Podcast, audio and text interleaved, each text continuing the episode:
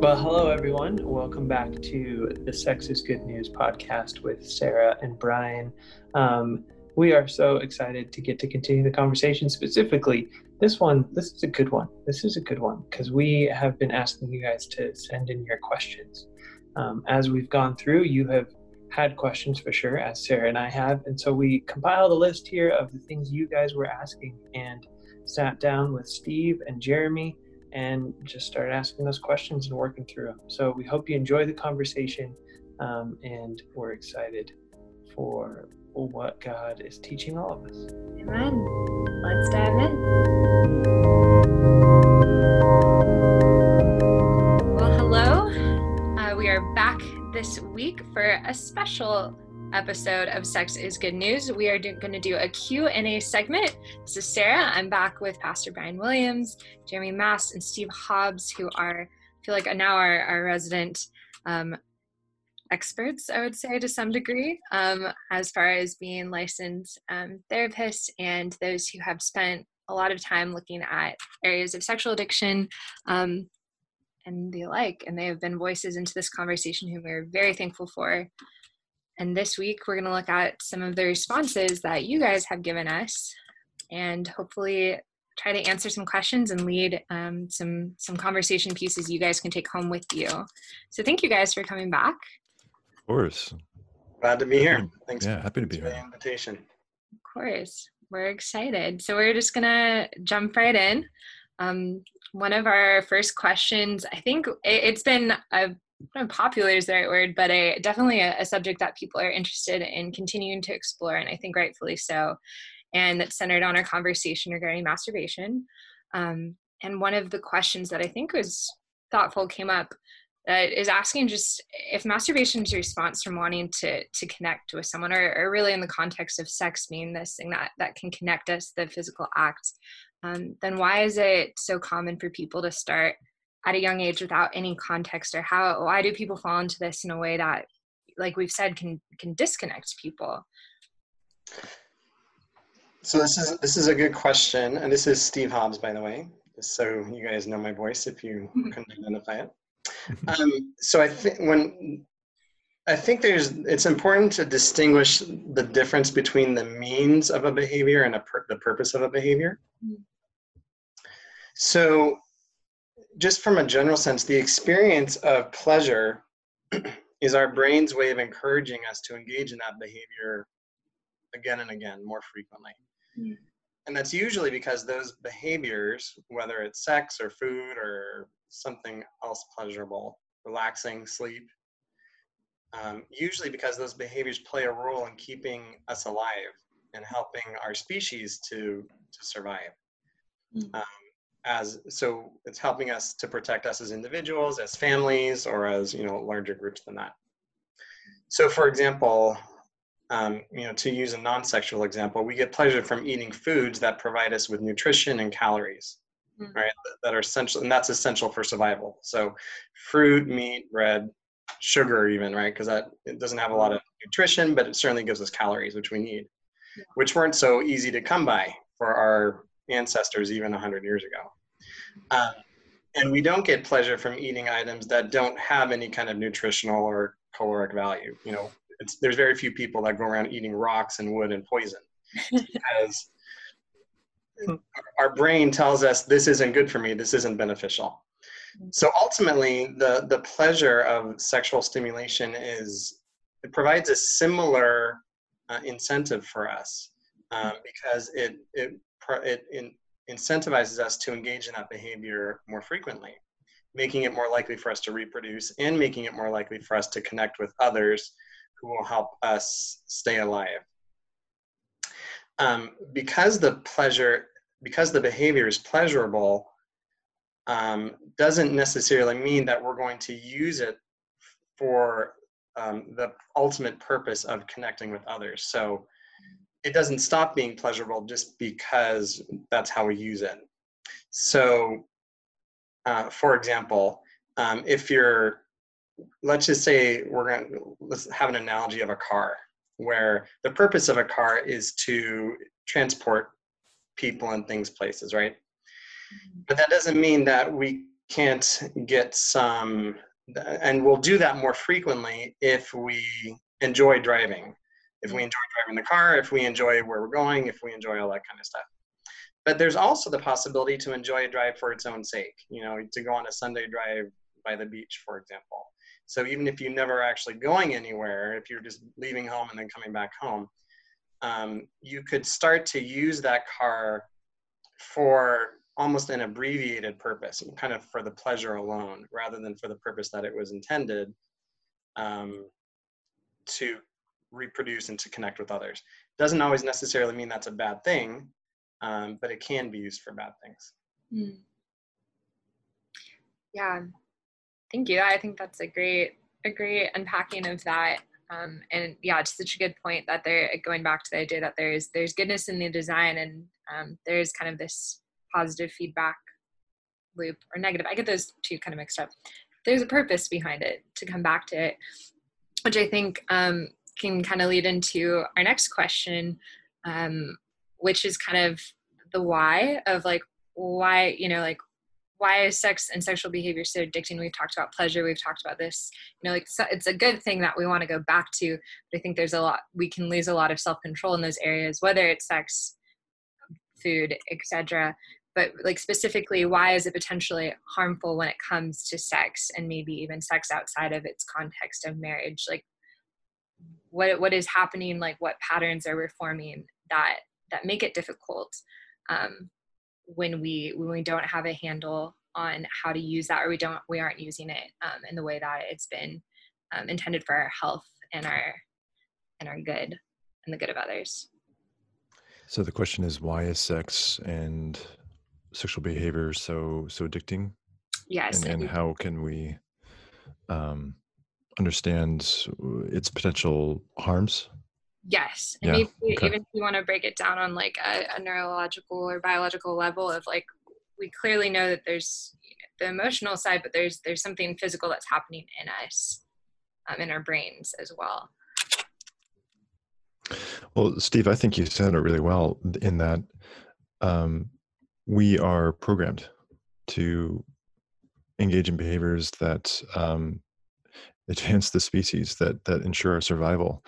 And uh, sex is very much one of those things of course. Um, so uh, just on that level um, knowing that we are wired that way it's it's very easy to engage in behavior um, eh, sexual behavior that um, can uh, become um, out of control that is because it's pleasurable and because uh, we naturally seek it um, it can easily become um, uh, something that becomes destructive, especially if we um, expose ourselves to um, sexual behaviors or forms of uh, sexual content, uh, like um, more, um, you might say, extreme or, or more that is anything that might be um, outside of the bounds of uh, what we might call or what I call uh, vanilla porn, so to speak, right?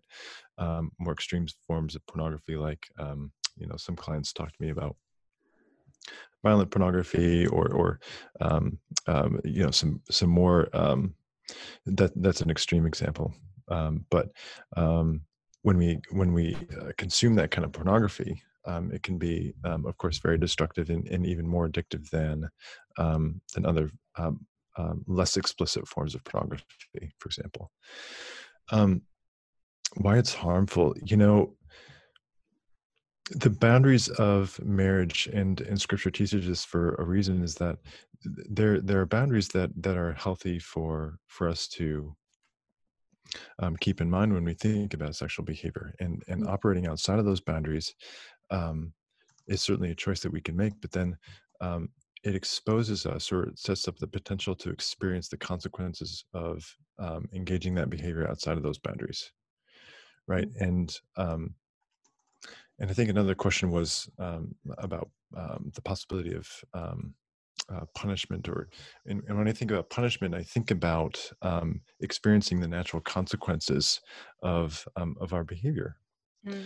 um, and so when it comes to, for example, sex outside of marriage, um, you know, there are a lot of different ways that we could talk about that, a lot of practical examples that we might um, consider. But um, very practically speaking, there there are more um, there's more potential for for harm um, simply because it's outside of um, a consensual committed uh, relationship where where um, two um, individuals have committed to each other um, to um, have this um, very um, uh, deep emotional and uh, spiritual and sexual bond.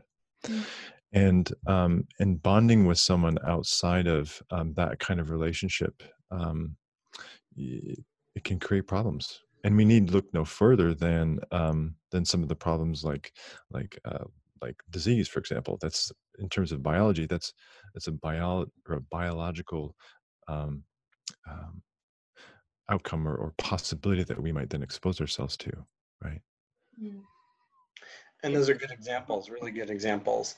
Um, and and and uh, it obviously goes beyond um, the pornography that Jeremy mentioned, but but sometimes addiction can be not can be behavior, not just not just pornography. So there's people who instead of wanting to uh, view those kind of images or view those kind of videos, they actually go out and do those kind of things. So that increases the amount of danger in and of itself. I would also say even more broadly than that. Um, even if we're not thinking about extreme sexual behavior or disease, which uh, I guess what I'd say extreme is like dangerous sexual behavior, right, or diseases, things that would really endanger us. Um, I think those are good reasons to uh, put a hold on uh, the potential to become addicted to sexual behavior. Um, but those aren't the only reasons, because I think when when we engage in sexual behavior, with someone, we are risking connecting to them. Mm. Right? We don't only connect, and, and that connection mechanism of sex doesn't only work with people who are healthy with us or unhealthy for us. Yeah.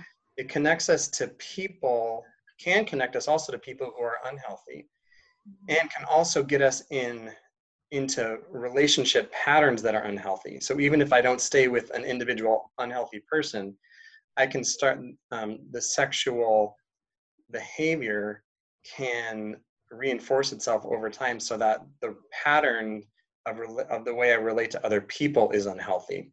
Mm-hmm. And whether we're we're in an unhealthy relationship with an individual or an unhealthy relationship with many, many people, that is a dangerous place for us to be. And the reason marriage is so important is because it is structured by society and by God to be a very high level commitment. It's not something that people fall into or they're not supposed to, right? That's why when we hear about someone who went to Vegas and got married by Elvis, why we have that exact reaction, Sarah. We go, oh boy, right? Because yeah. we all know there's more to the story than that, right? Before and after. Mm and inherently we know this is something that should have been done more cautiously mm-hmm. Considerately it's it's very much a big ticket purchase right and so someone rushes out and and and makes a big ticket purchase without really considering what they're buying mm-hmm. and if mm-hmm. they support it then they've probably done a foolish thing in the same way marriage is is meant to help us really consider if we are ready for that kind of purchase, mm. so to speak. And and also if the item we're purchasing, the per, the person we're marrying, is uh, something that is worthy of us spending that that investment on. That's so good, Steve. I think um, hmm. what you like, kind of for both of you guys, what the big ticket purchase of the sexual encounter, whatever that sexual encounter is, um, is the connection that's made and that connection is deep and it's it's significant and that's why we need to be so cautious as we step into it and that's also why um, it can play out in such um, addictive ways with and lead to further deeper things addiction wise um, that maybe people didn't expect to get to because it, it the, the bond is so powerful. Um, and I did some research um, just trying to figure this out. This is, kind of came from a while back in my own journey of thinking through things and exploring and figuring out, okay, what, where, why do I desire certain things, and what, where does that come from? How do I deal with that? How do I navigate that? How do I move past that? How do I find health? Um, and one of the things that really helped me is seeing uh, what the mechanism for that connection was, um, and it also helped me see what God intended it for um, where you see like the just these these are three neurochemicals that I want to maybe I'm saying them wrong or uh, you guys can correct me because I'm we're flipping roles here. Um, uh, but these three like I'll just kind of walk through what what stood out to me on these. So one uh, one of the things that's released during a sexual encounter through that excitement um, that our brain releases that God created us so that this would release is dopamine and and that like from what I understand very accurately focuses our attention and energy. So it, it when that's released, it, it really causes us to ignore negatives. Um, it, it causes us, it triggers feelings of ecstasy, and it creates like a very powerful dependency, a longing for for that to come again. And so, in a healthy marriage, relationship. This is a very good thing. This is a really good thing because when you're that bond, that purchase you're making, um, it, it causes us to focus completely on the other person and to ignore their negatives, which is a really needed thing in marriage. we need that. Um, we need that yeah, I wouldn't say ignore, but at least, I mean, initially, certainly, right? In that infatuation phase, we tend to ignore stuff. Mm-hmm. Um, I don't think we want to ignore those things for too long. Yes. Um, um, and I don't think we, a healthy person does. um, but, uh, but yeah, go ahead. yeah, I think that's good. So maybe ignore is the wrong word there. Maybe it's not ignore. It helps um, feel your resolve because like you're going back to say it's i mean i've never been married but like that bonding of like you've made that commitment already so you're like we're gonna keep going and i could it helps. Right. Yeah. Yeah it's neat and and that's where like that that bonding that can be hijacked that that mechanism can be hijacked to bond us to things that are unhealthy um, or people that are unhealthy. Not lasting. Um, Another one uh, was norepinephrine. Nora, how do I say that one? Norepinephrine. Yeah. um, and from what I understand, that one is this: when this is released, it, it causes things to be seared into our brain, so we remember them, so so that we don't forget them. And um, that makes so much sense to me. It was like, oh, that makes so much sense that this is released. That in a healthy environment, in a healthy marriage relationship, those experiences, those sexual encounters with your with your wife or your husband, um, would be seared. Those details of the intimate experience would be seared into your brain so that you can remember them and recall them with fondness, and that would bring you closer. So that even when you're not engaged in a sexual way, you see them and are remembering those things and drawn into the other person and drawn towards the other person. I think of like a wedding night or a first kiss or things that that just trigger with such a wonderful thing. And it makes sense how outside of a covenant relationship of marriage when if that chemical is being released in other places that it could kind of muddy the water mm. of of what we're remembering and recalling you know whether it's porn or past sexual experiences um, yeah, and, and, and I would I would say on that that for for people who are able to have that to, to keep that sexual experience as a real um, not a novel experience but something that's somewhat unique you know something that's directed into towards a particular person then you then norepinephrine will continue to you know you'll you'll associate those memories with that individual person. But if you're jumping from relationship to relationship or even worse encounter to encounter it's no longer special. And you're you're going to end up not really remembering very much at all about it because ultimately there's nothing very unique about it and there's nothing very special about it. And so unfortunate and, and what that will tend to do is decrease the amount of norepinephrine that will be released during those encounters and will make it more difficult for a person to have those special memories when they really want to make them with someone special and they're someone who they're committed to. Yeah, you're talking about uh, tolerance, Steve, which is how we um, can um, experience uh, or or desire uh, more and more of um, something that is becoming addictive to us. Um, for example, the um, uh, the um, alcohol drinker um, needs to drink more to get the same effect, right? if behavior is becoming addictive, one of the ways in which we can tell is that it's um, got diminishing returns, right? I think we talked about this in a previous episode. Um, and there is there, there is something that's not um, you know sort of wonder about that word special you're very much right in the sense that it's not um, it's not in the context or these these encounters aren't happening in the context of a committed uh, meaningful special relationship um, i think to the individual who is struggling with and um, is is deepening with uh, or getting deeper into addictive behavior. Something about the seeking um, of that experience um, at least for the first time um, that they sought that experience and what keeps them going back there's something that was deeply um, special or um, that is they, they experience that in, in a way that that um, it's meaningful to their to their survival emotionally right? It's it's the um, it's a very powerful solution to a profound emotional problem.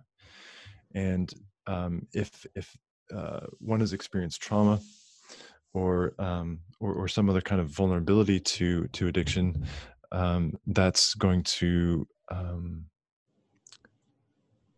make them much more likely to uh, develop problems uh, for that reason right? Bonding to something even though it's unhealthy to us. Mm-hmm. yeah. It makes sense that there I, I think for um, the person who's questioning whether they are addicted to something or or they're moving down that road the diminishing return is a really good question to be asking a really good litmus to kind of be just if you're like i don't know i don't know if i am well is there any diminishing return? Is there an escalation that you that you feel like compelled towards? It's maybe not even a distinct decision it's almost like being compelled towards it.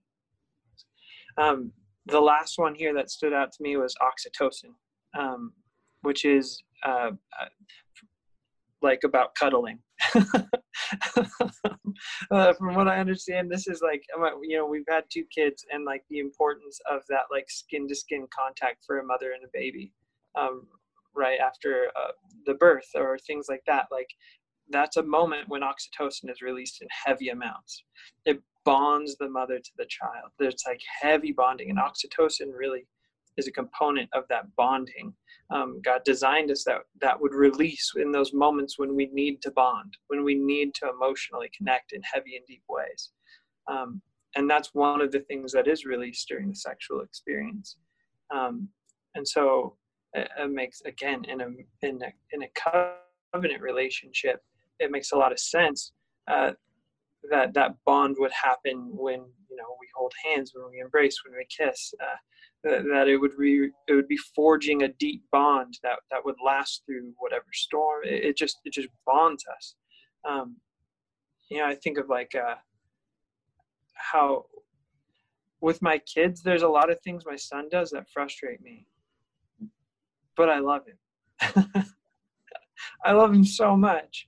I care so deeply for them, and so I'm gonna pursue him even through uh, his two-year-old tantrums. like I'm going to pursue him through them because I want him and desire him.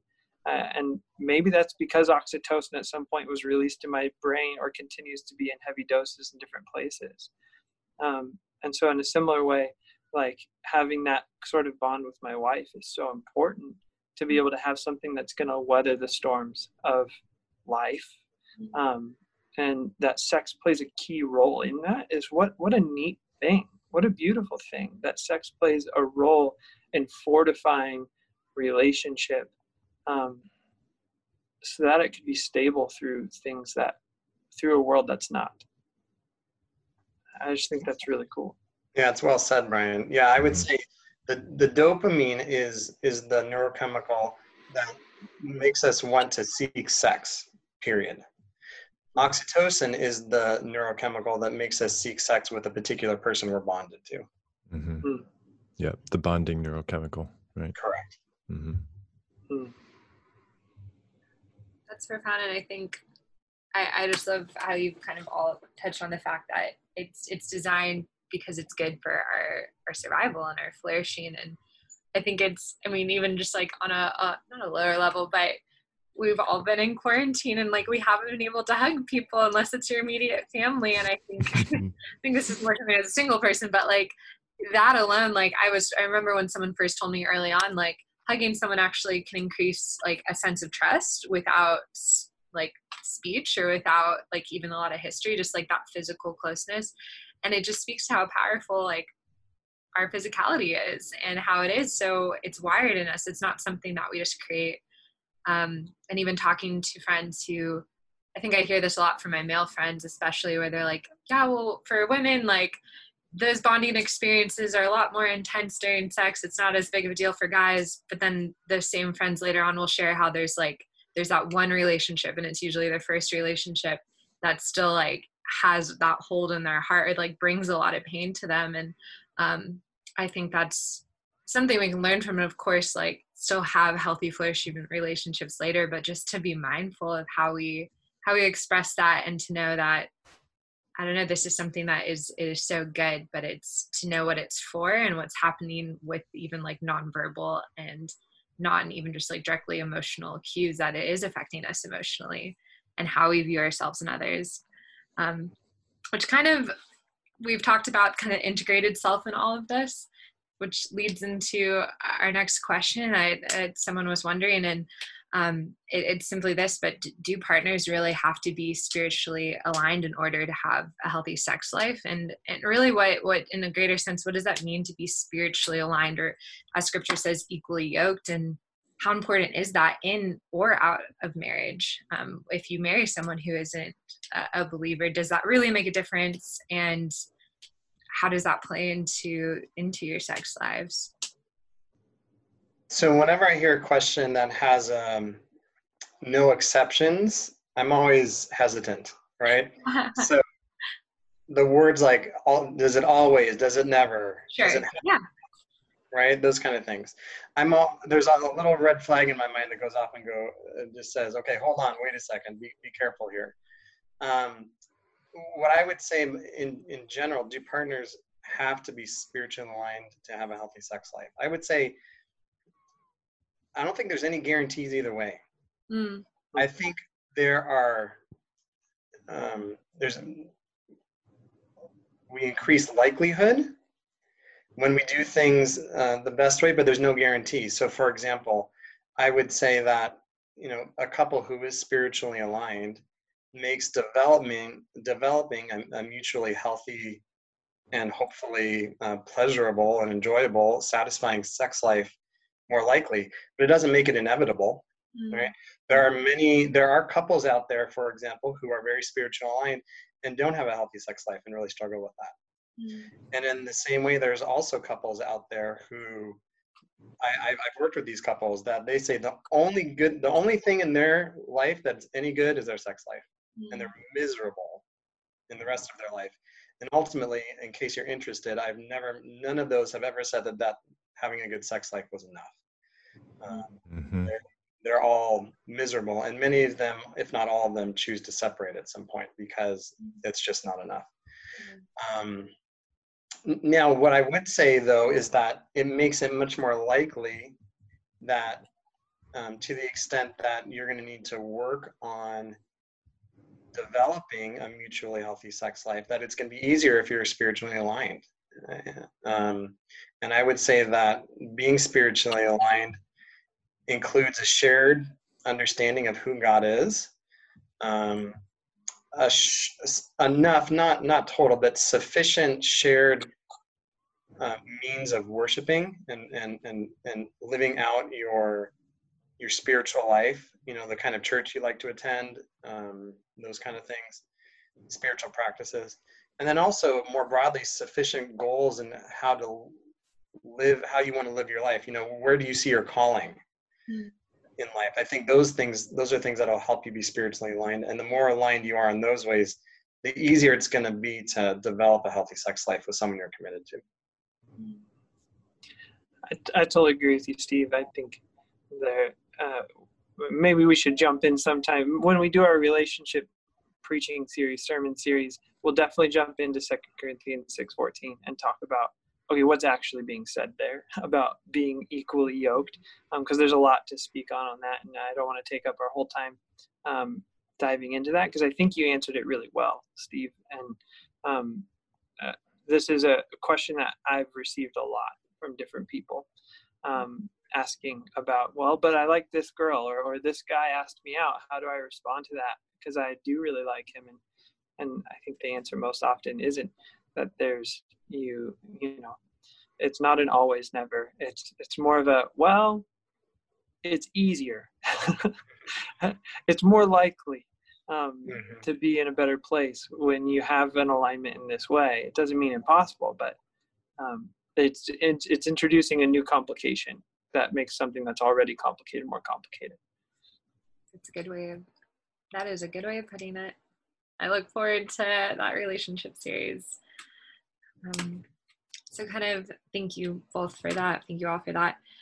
Um, shifting gears a little bit to kind of back to this concept, I guess in that too, just in singleness, we've talked a lot about, you know, like there's aim and there's things that we are, um, we work through because we could still be, you know, kind of working out what it means um, to either use or explore sexuality in our singleness. But how do we how do we celebrate or recognize our sexual side um, while being single or in dating relationships um, kind of and maybe we talked a little bit about you know is masturbation good or bad but maybe that aside like how do we how do we celebrate or how do we explore that as a single person or someone who is dating who isn't there yet who can't fully engage in a healthy um, sexual relationship.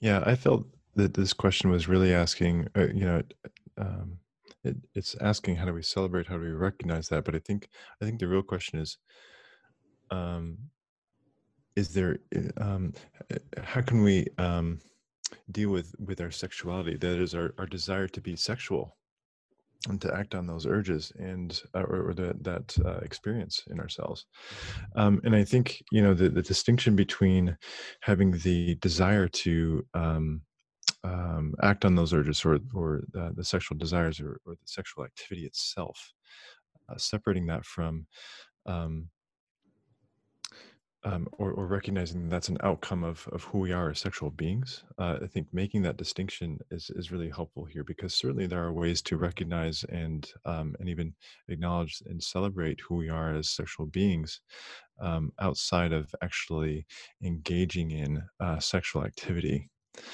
Um, certainly, um, uh, talking these kind of conversations, uh, for example, that, that we're having is is one way that we can acknowledge and um, think deeply about what it means to be sexual um, as as followers of Christ, and um, exploring that with uh, with people that uh, you trust uh, that are emotionally safe for you, um, to um,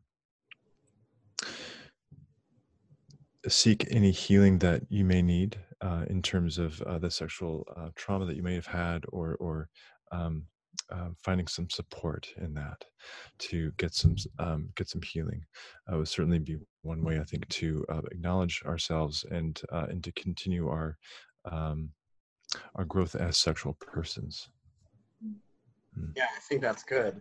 Um, I would also say that uh, it's so interesting, even the way we ask, we talk about this kind of stuff, because whenever we say our sexual side or the way we act sexually, we, we're presuming that we're talking about erotic sexuality Mm. Mhm.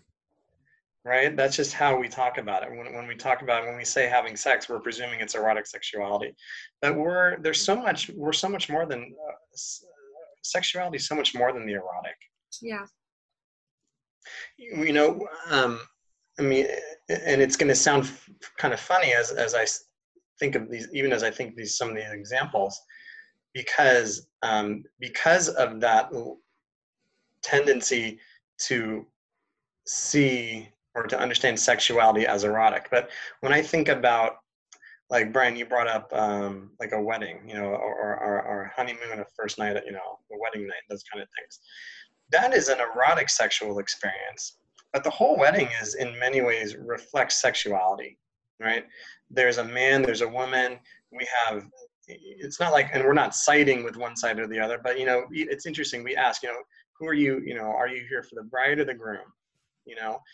And and having things like um, times with time with the groomsmen you know that, that's a sexual experience not because it's erotic sexually but because the men are reinforcing ideally the, the celebration of, of who this man will be in his marriage.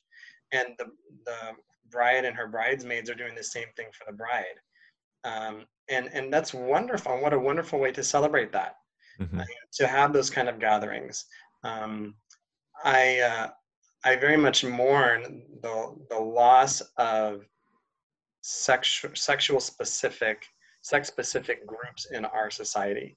You know and oftentimes we'll use the word gender specific uh, now but you know when there were groups you know the women's club the men's club the boy scouts the girl scouts where where men could go and be just with men women could go and just be with women not that that's all that was needed but there's something that's wonderfully reinforcing about that for for for each sex when we're able to do that. And i think finding places to celebrate um, the non-erotic sexual parts of us can be a wonderful uh, a wonderful way to celebrate and recognize our sexual side. It's obviously it's not going to give us that sexual release of the erotic and the orgasm and all that kind of thing. Um, so it, it's not a replacement but it certainly can be a wonderful um, addition to the the purely erotic view of sexuality. That's really good. That's really good. And it, you kind of answered a little bit. Um, another question I think is tangential because, as you've said, we have kind of maybe it's not a complete spectrum, but you have a categorization of the erotic and then the not. And I think with that, um, something you know, like I've experienced and talked to many others about is that sometimes we can fall into like self objectification when it comes to like our sexual identity as meaning when we really prioritize how we see ourselves in a way as desirable sexually um, to others in an erotic sense. Um, and I think that, I mean, I can only really speak from a female side, but that can lead to many other like ways of disordered thinking or disordered um, relationships when we're trying to engage with people of the same or opposite gender. And this question kind of goes along with that of how do we how do we really reframe the way we see ourselves as as more than sexually desirable. And in those groups maybe what makes that special about spending time with others of the same gender or in those yeah in those very specific ways um, are, are there specifics and how and why is that important to like unwire that? Well, in terms of uh, self object self objectification, You can, it's you uh, can do it, too. yeah, yeah. I need another cup of coffee, right? Uh, that's right. Help me remember. Um, um, you know, th- this um, this question is um, poignant because self objectification it's it's a way of talking about um, you, know just what you were saying, Sarah, of of seeing yourself um, and and your worth only in terms of your sexual desirability or attractiveness, and and um, so that uh, you know one's self-esteem becomes based in one's um, uh, sexual desirability or um, sexual activity. Um, and um, this can happen in a number of different ways, but um, you know, it's um, poignant for me, I think, because uh, oftentimes there's been some kind of um, uh, trauma that that leads to um, uh, this kind of thinking or this way of um, viewing ourselves. It's not always the case, um, but it's but it's a way of um, you might say debasing or or dissociating from yourself. Um, reducing yourself to um, an object, um, really for um, the pleasure of others, um, and and seeing yourself in that light.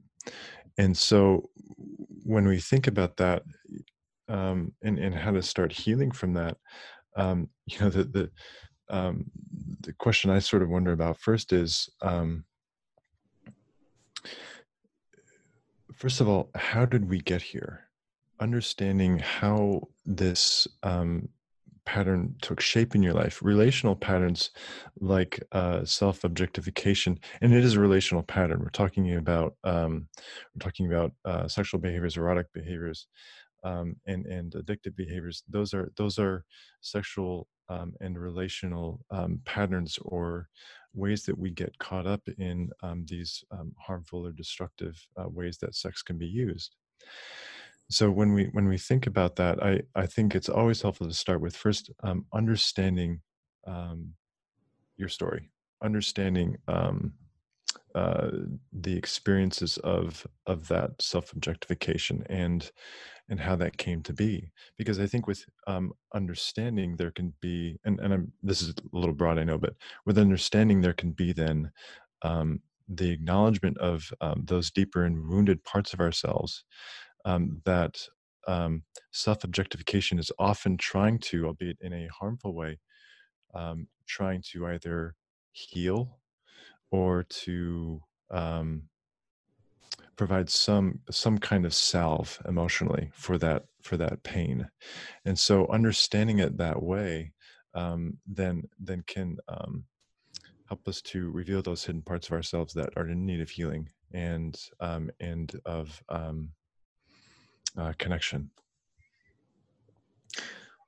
yeah really well said uh, jeremy um, and and i think the great thing about when we do heal those sides of us, what we find is that um, we've we've our focus as to what is sexually desirable and what is desirable in general has been much too narrow, right?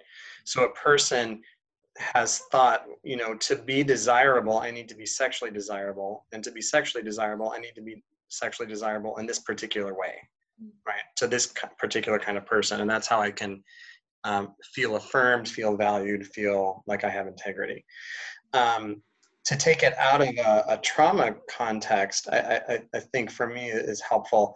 I, I, I remember these experiences, and it happened again and again. And my guess is it happens to everyone, where you know the first day of school in high school or middle school or, or your college class, you look around and you see someone who you think is attractive. You're like, wow, they look great and it's amazing how intuitively you talk yourself into thinking that they must have all these other wonderful characteristics too mm-hmm. you know they're so beautiful they're so handsome therefore they must be nice they must be smart they must be charming they must be kind they're probably a christian you know if you're a christian you think they're probably a christian how could they not be they're so cute you know and and it's interesting because i remember I, I actually got I, I would realize this about myself and I would play this little game where I would try to guess who would I still find somewhat attractive by the end of this class, you know, by the end of this That's the most Steve Hobbs thing I've ever heard. it's wonderful. And I must confess, I have done very similar things because I'm yeah. like, because once you do recognize that, you're like, wait, that can't be true. This can't be right. Yeah. When I actually see really people I think are super attractive, my first thought is, nope, I can't find them attractive. I have to wait to see if they actually have other redeeming qualities. Right, because because what you learn is that that that outside initial attraction, sexual attraction, really says very little about how desirable they're going to be in the long term. Yes. And that person that you found overwhelmingly attractive and you couldn't keep your eyes off of, by the time you've you know seen how they perform on their tests, the way they show up late for class, the way they don't always bathe in the way that is so desirable, you know, the kind of answers that they provide to to what should be obvious questions.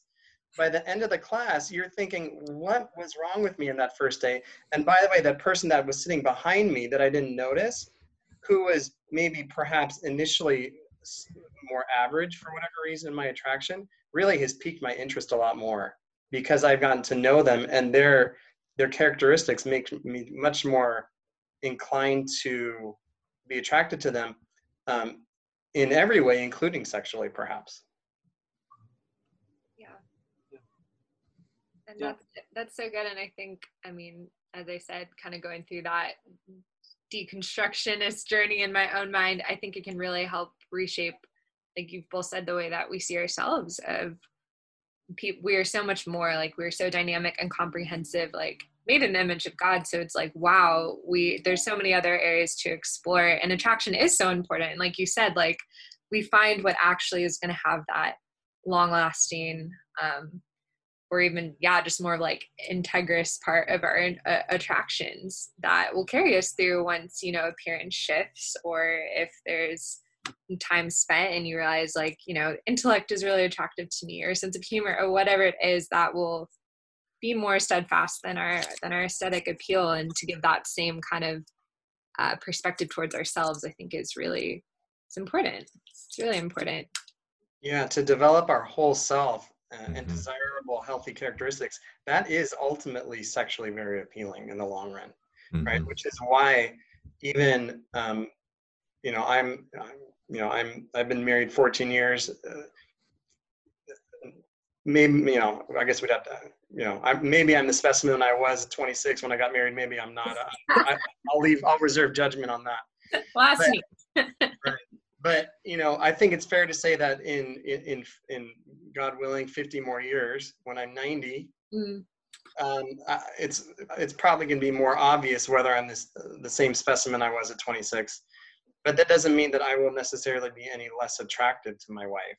Um, Mhm. and there's many elderly couples who have wonderful attraction uh, of every kind to each other including sexually.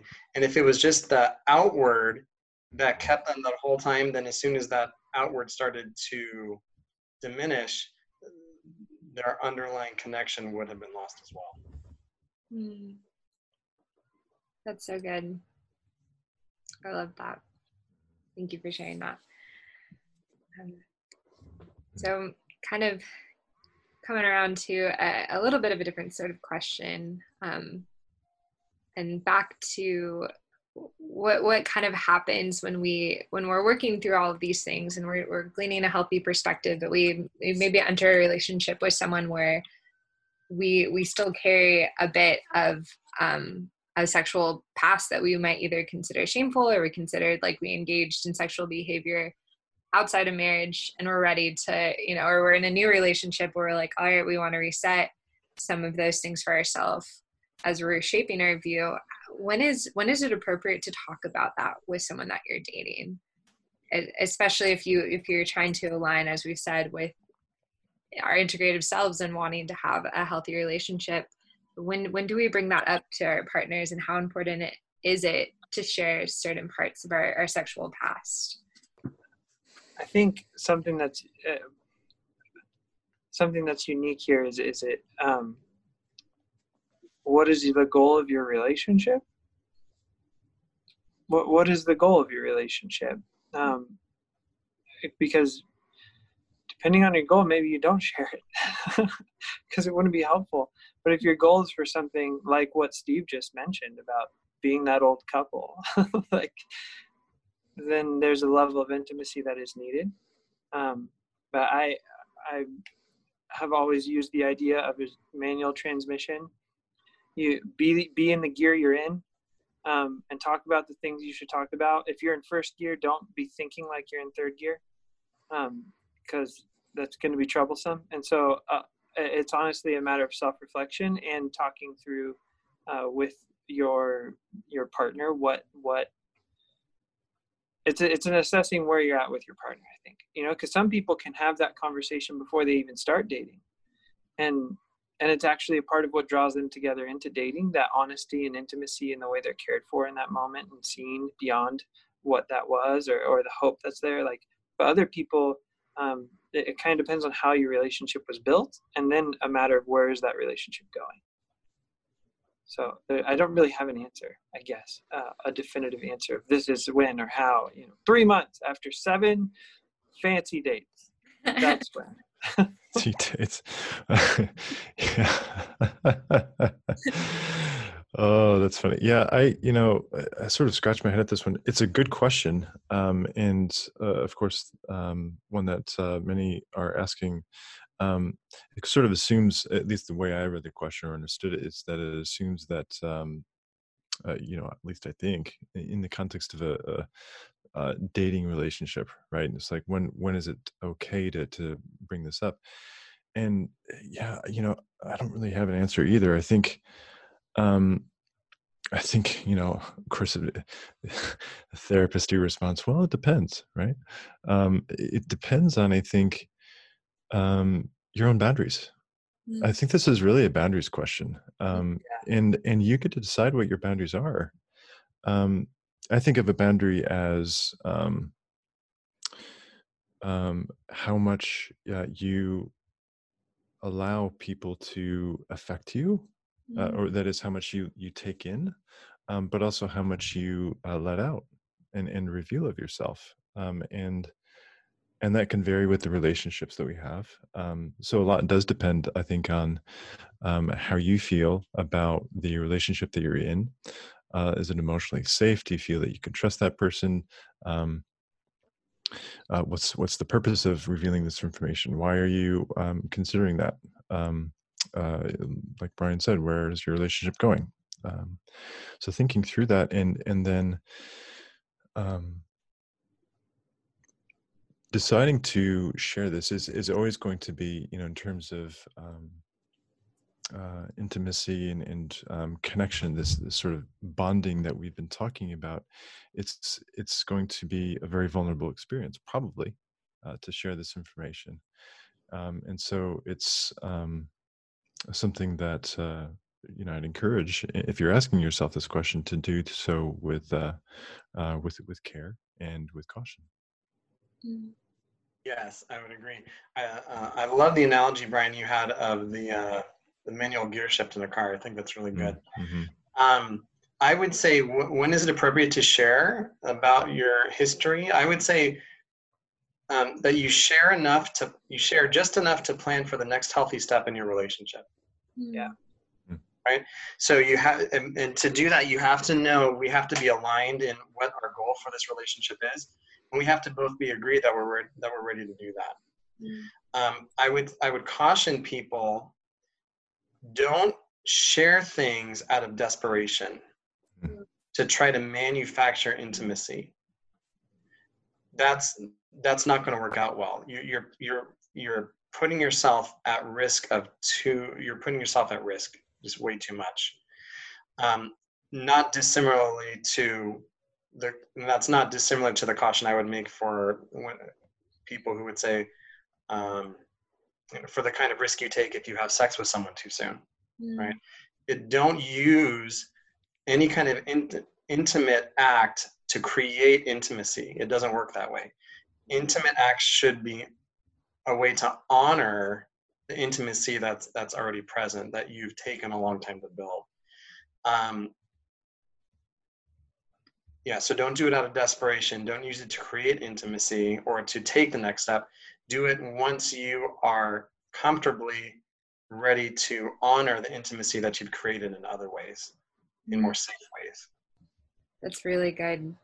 And i think it I love that we're talking about, yeah, just like health and healthy boundary and how it, it is not always so definitive as a, as like a blanket measure.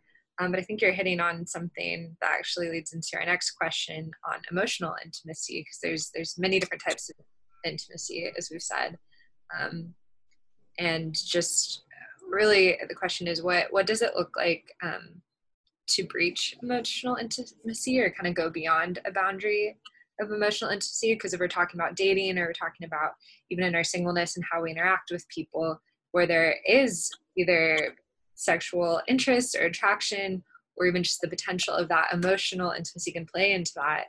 And then how how does um, emotional intimacy or how emotionally intimate should you be with someone that you're not married to?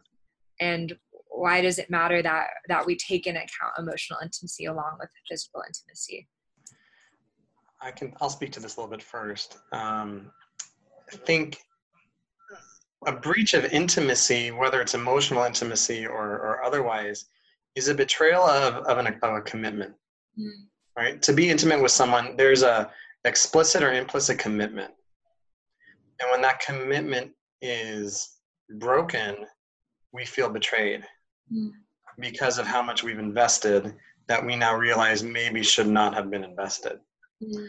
um, and in relationships that one of the one of the things that leads to is is emotional pain yeah um, the more intimate you are with a person, the more you risk attaching yourself to someone who may hurt you. And I would I would go further than that, who will eventually hurt you. Yeah. So you want to make sure that if you're being intimate with someone and and taking on behaviors of intimacy, that you're attaching to someone who's who when they cause you pain, it will not be devastating to you or to your relationship. You want to develop enough intimacy to be able to assess how aligned you are as a couple to make sure you're a good fit. But you don't want to be so intimate that you risk connecting to someone who uh, you ultimately will choose to leave, and therefore you'll experience unnecessary pain or that you ultimately won't leave, but you really should leave because you're so you're, not leaving because you're so attached to them, but you should leave because they're not healthy for you. Yeah. It it feels. I think a lot of it comes back to some of what uh, to what Jeremy was talking about with boundaries and and what are the boundaries we hold for those protections for those like this is the boundary that is appropriate for the state of our relationship um, and so for um, very practically, I think something um, you can, it's similar to the revealing past sexual experiences with your partner um, or someone you're dating. Um, at certain points along the way, you can have conversations that don't entail having the entire conversation to kind of gauge where you're at. You can you can tell tell tell someone you know there's something about my past that i want to share with you one day i don't know if today is that day. But one day i would like to tell you about my relationship with my father and what that looked like and and through sharing that you'll get a glimpse into how they're going to respond um, and you can start priming that mm-hmm. pump a little bit to see to see where you're at and to see how if it is safe um, to go further um, whether in that moment or another day. And maybe that's even a good thing to leave it as another day because then you have time to kind of process and continue to navigate. How much further do I want to go? Mm-hmm. Mm-hmm. That's really good. I like that. Um, declarative, um, self defining statement.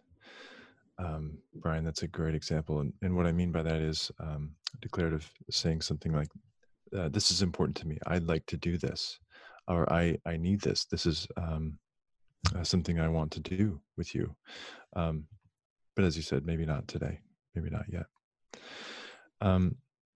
You know, I understood. Uh, circling back to uh, the, the, the question here, um, I understood this question to be wondering about what does emotional intimacy, um, what does a breach of emotional intimacy actually look like? Um, and eh, the the answer to that is that um, again it depends i think it um, depends on the uh, agreement that because i think the question is asking um, or, or i sort of imagine um, the, the individual asking this question you know um, that he or she may be finding themselves um, growing closer to someone who is in a committed relationship. Mm. and they may be wondering about well how close should i get? How close do i get? Um, and I would I would guess, and, and, of course there's there's always more information that um, that would be helpful here. But I would guess that if you're asking the question, um, if something like this is coming up for you, if you have this concern, you might be in some possible danger already, mm.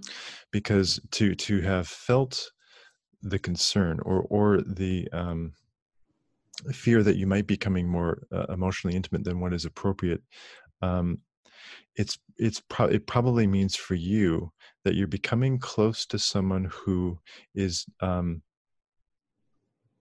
first of all already in a committed relationship and therefore really not going to be able to match the kind of um, or at least appropriately match the kind of emotional intimacy that you're looking for um, but that also that you're participating in um, a breach of their agreement in in their relationship and and uh, and that's going to um, probably create feelings of uh, guilt for you and um, and and in them so that the the relationship then is is built around um, this sort of implicit secret um, that the two of you are sharing um,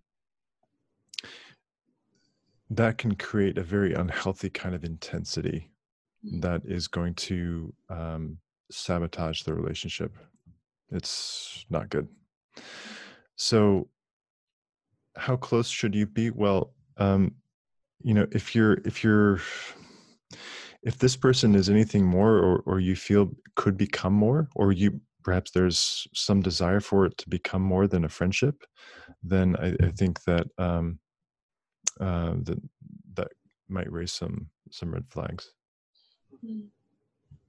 Thank you. And actually, that was that was one of the conversations mm. that uh, helped mm-hmm. form that question. Mm-hmm. And so I think you, I think that is something to be definitely cautious of. And I would speak even as um, just a, a single woman who interacts. I think more in my mind that goes to like how I interact with other single men, obviously married men as well. I think to me that's been more of like or just like less of an area of like oh yeah but there's clear there's usually clear boundaries there because mm-hmm. um, i've had those healthy conversations um, and in relationships but i think i keep that in mind even when i'm talking to single men and talking to people of like okay if i have to start asking this it's either going to merit a conversation like we joke especially i think in the christian subculture about like dtr determining or defining the relationship but i think I had a pastor once tell me that your level of commitment and your level of communication should start matching at some point. And that has just been a barometer I've used um, in all my relationships with with men, with women, uh, you know, codependency being a thing, but just making sure that emotional gauge because I, I have breached you know emotional boundaries without communicating that with certain men, and that's where things can get complicated or you're you're misunderstood or you know just keeping that gauge on our, our own selves um, and talking about it um, openly is so is so important. Or going and you know having a, a wise sounding board to be like hey i have a relationship with this person. This is how much we communicate.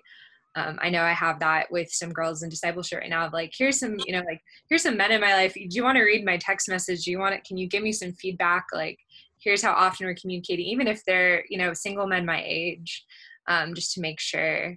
And that might seem kind of like hyper critical to some people but i think for my own self i've i've seen i've had blind spots in those areas.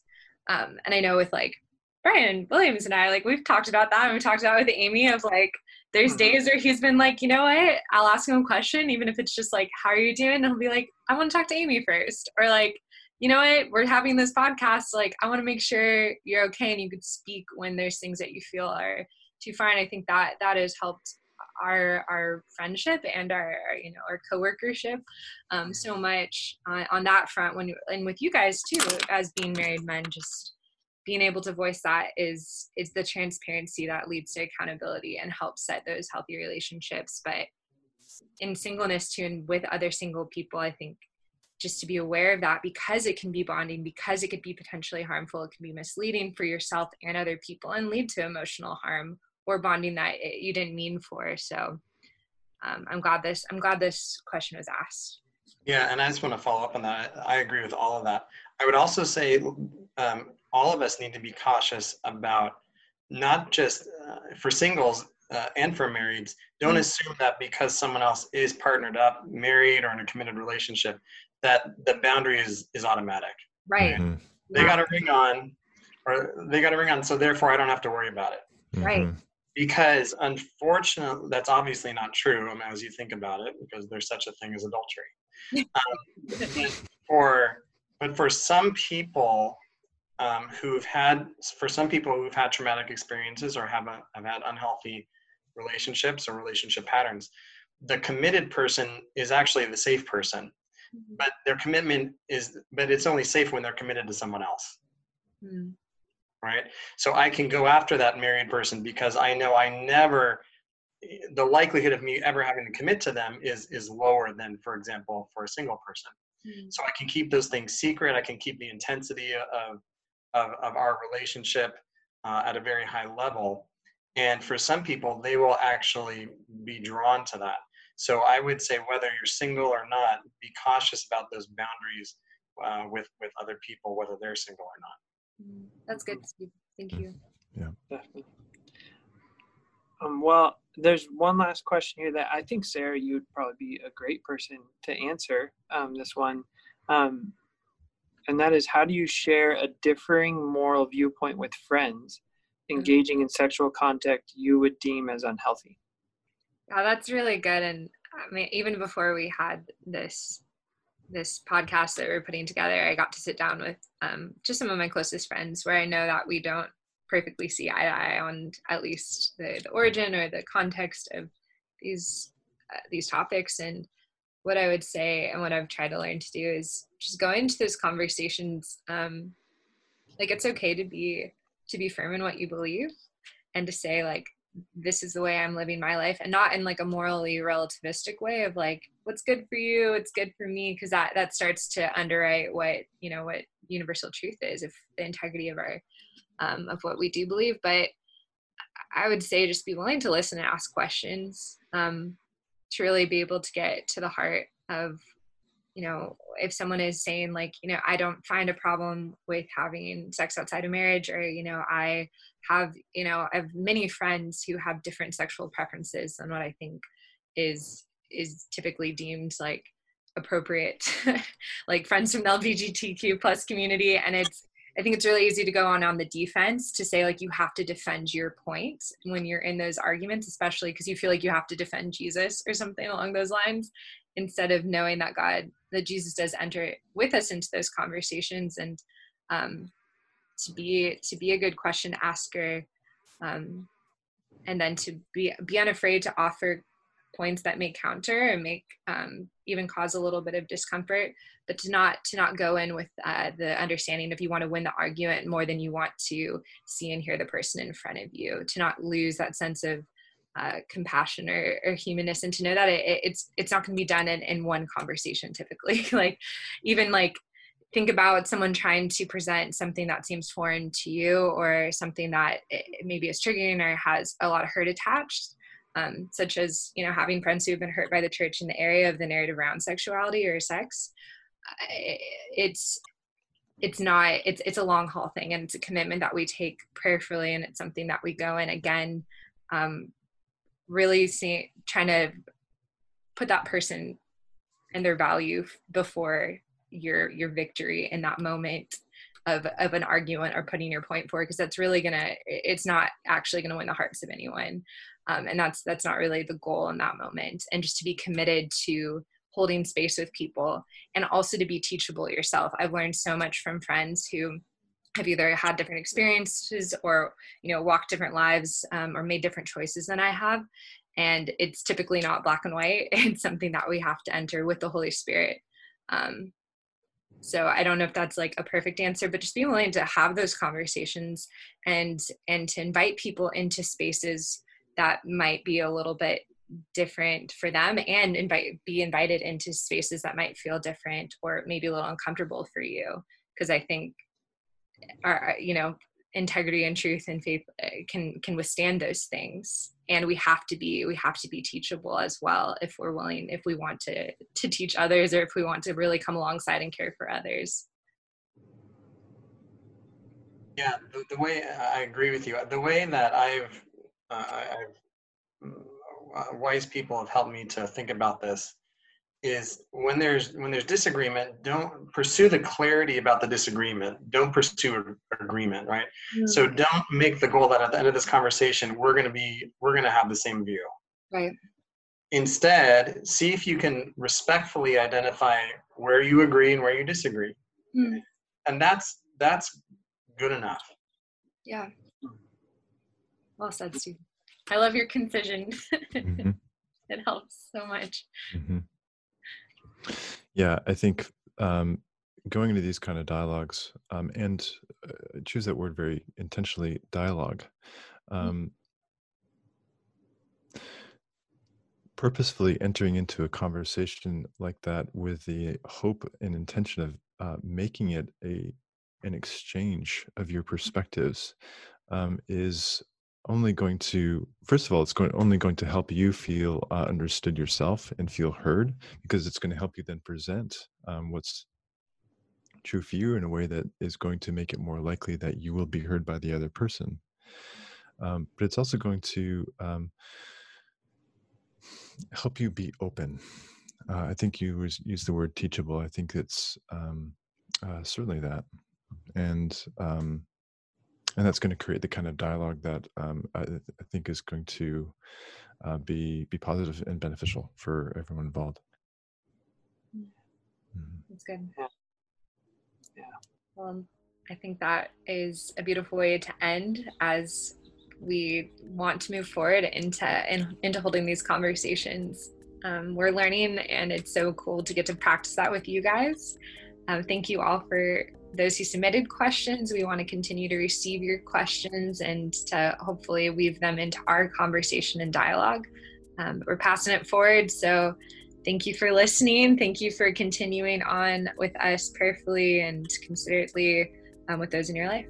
So thank you guys, and until the next talk.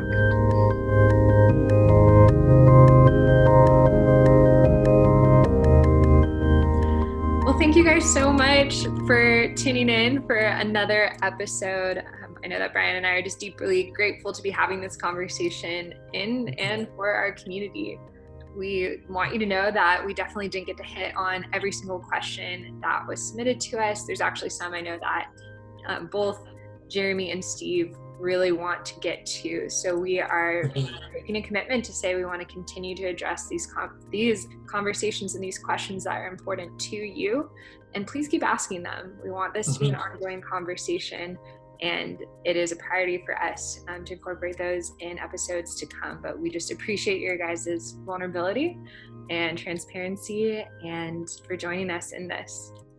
Absolutely. So if you have any further questions or as we keep going, we have more episodes to come. But um, even after this one, please send us your questions. It's really, really helpful um, because it is all of us going through it together. So either email me at brian.williams at calvarywestlake.org or sarah at sarah.czerwinski at calvarywestlake.org. Um, you can also, if you got our numbers, text us or uh, DM the YA Instagram at cowboy underscore um, with questions you have um, based on these podcasts or based on just questions you got related to sex and sexuality. So we'd love to answer them. Until next time, we look forward to talking with you guys. We'll see you later.